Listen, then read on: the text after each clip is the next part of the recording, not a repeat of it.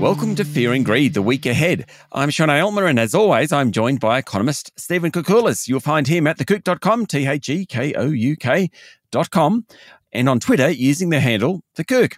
Stephen, good morning. And a very good morning, and what's an exciting week ahead for us. It is such an exciting week. We just have to mention a couple of things from last week before we let you go on to this week. Two things I want to talk about the CPI data that came out, the monthly inflation data that came out, and what the US Fed Chair Jerome Powell said. So let's start with the inflation data. Yeah, we, we, this is the. Uh, I think the Bureau of Stats are still referring to it as the experimental inflation numbers because it's monthly, and they've put a whole lot of caveats in that it only includes about seventy percent of the items that are in the normal quarterly inflation basket. So there are a few words of caution in interpreting these numbers, and for this one in particular, it does not include a lot of the increase in energy prices. They'll come in the December data and therefore in the December quarter. But but for the month of October, it came in well below market expectations. The annual increase eased from 7.3% in September to 6.9% in October. The market was actually looking for that to increase to about 7.5%. So it gave a little bit of confidence to those thinking that the RBA is near the end of the hiking cycle, a little bit of confidence to those thinking that, yeah, maybe we're looking for inflation to sort of top out around about now without picking the exact month, but certainly through through 2023 we're seeing lower inflation. And on the back of that, the bond market rallied like crazy and that gave a little bit of a an extra boost to the stock market as well. Okay. And what about Jerome Powell, the US Federal Reserve Chair?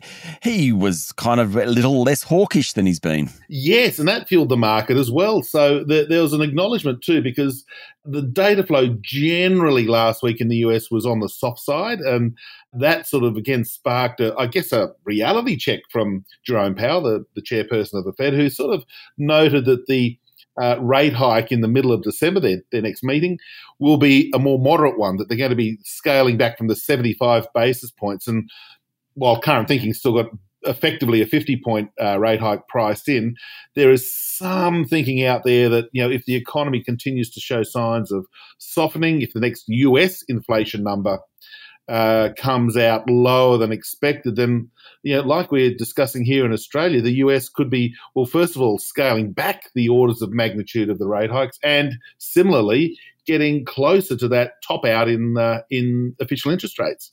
Okay, so let's get on to this week. Surely you are looking forward to the next few days, Stephen the next few days are going to be a dream. A dream.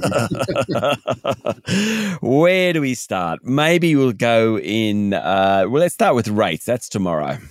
Tomorrow, the RBA meets. It's the December board meeting, the last meeting for the year, obviously. And the other thing to note that they do not meet in January, so the last meeting until February. And Look, I think, well, we had the RBA governor with his apology last week saying that he apologised if people took his guidance from late last year that rates are on hold until 2024. And if they leveraged up on the back of that, he apologized. So that was a curious thing to begin with. But then he also didn't apologize for the fact that, you know, he needed to hike interest rates. So here we are at the board meeting tomorrow. And yeah, we've had a run of I won't call it weak numbers, but softish numbers coming through too. That the you know retail sales in October were down a bit. The building approvals numbers were down a bit. Consumer sentiment remains weak. House prices are still edging lower. So we've had a we've had a run of numbers that suggest to me that the RBA could well be uh, delivering one more hike tomorrow, probably 25 basis points, although I've, got at the back of my mind they might go 15 and get it to a nice round 3.0% rather than 3.1. Maybe that's just me being a bit silly, but, um, you know, but they're probably going to be delivering this rate hike because they know they're not meeting in January. And, you know, we'll, we'll then probably see them take a step back, see the effect of this cumulative, you know, 290, 300 basis points of rate hikes. And uh, that might, just might be the peak in the cash rate here. It's, uh, it'll be interesting. I mean, we can't tell now. We have to wait for a year or two. But really, the Reserve Bank stuffed up the communication at least last year and really early into this year. And Philip Lowe said as much last week when he apologised. But they have also kind of gone softer on rates before the US did, and certainly before the New Zealand Central Bank did, the Reserve Bank of New Zealand. We may look back at this saying, well, they kind of knew that the, the economy was softening earlier than others. Indeed, and, and while you know, everybody knows, including Dr. Lowe himself, that he made an error late last year, that that, that was that was a mistake in in no uncertain terms. But we all learn from our mistakes, or hopefully we do. And, and you're quite right to point out the fact that you know, clearly in the last two RBA meetings, they've only gone 25 and 25 when the Fed's still gone 75 and 75, and the NZ, RBNZ's gone like crazy. There, they've got a cash rate at 4.5% now.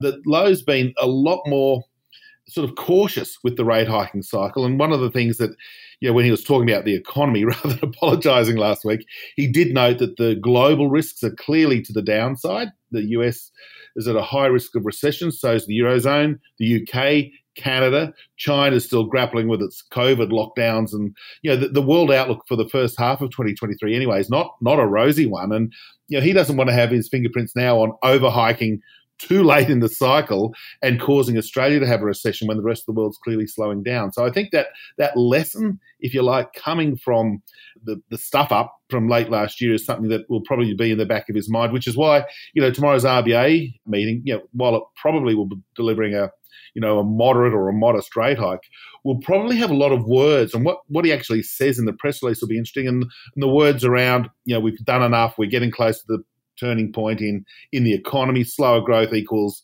lower inflation. Words to that effect, I think, will be the ones that we economists are going to be analysing. Okay, we also get uh, economic growth figures out this week.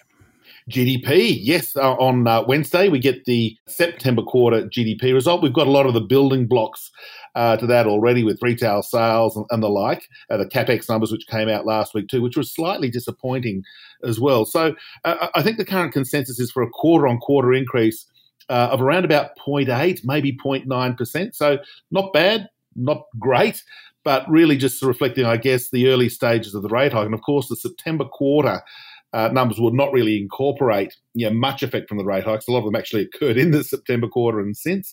But we, you know, we know that consumer spending is slowing. We know that capex is sort of muddling along. Interestingly, net exports are probably going to be weak. The volumes of imports was very strong. Government demand probably just adding a little bit to GDP. So you get this sort of scenario where you know, the economy's growing. You know, we're not, you know, we're still a long way from recession, but the rate of growth just isn't isn't super strong at this stage. Stephen, have a great week. Thank you, Sean. You too. That was economist Stephen Koukoulas, better known as The Kouk. You can find him at thekouk.com and follow him on Twitter using the handle The Kouk.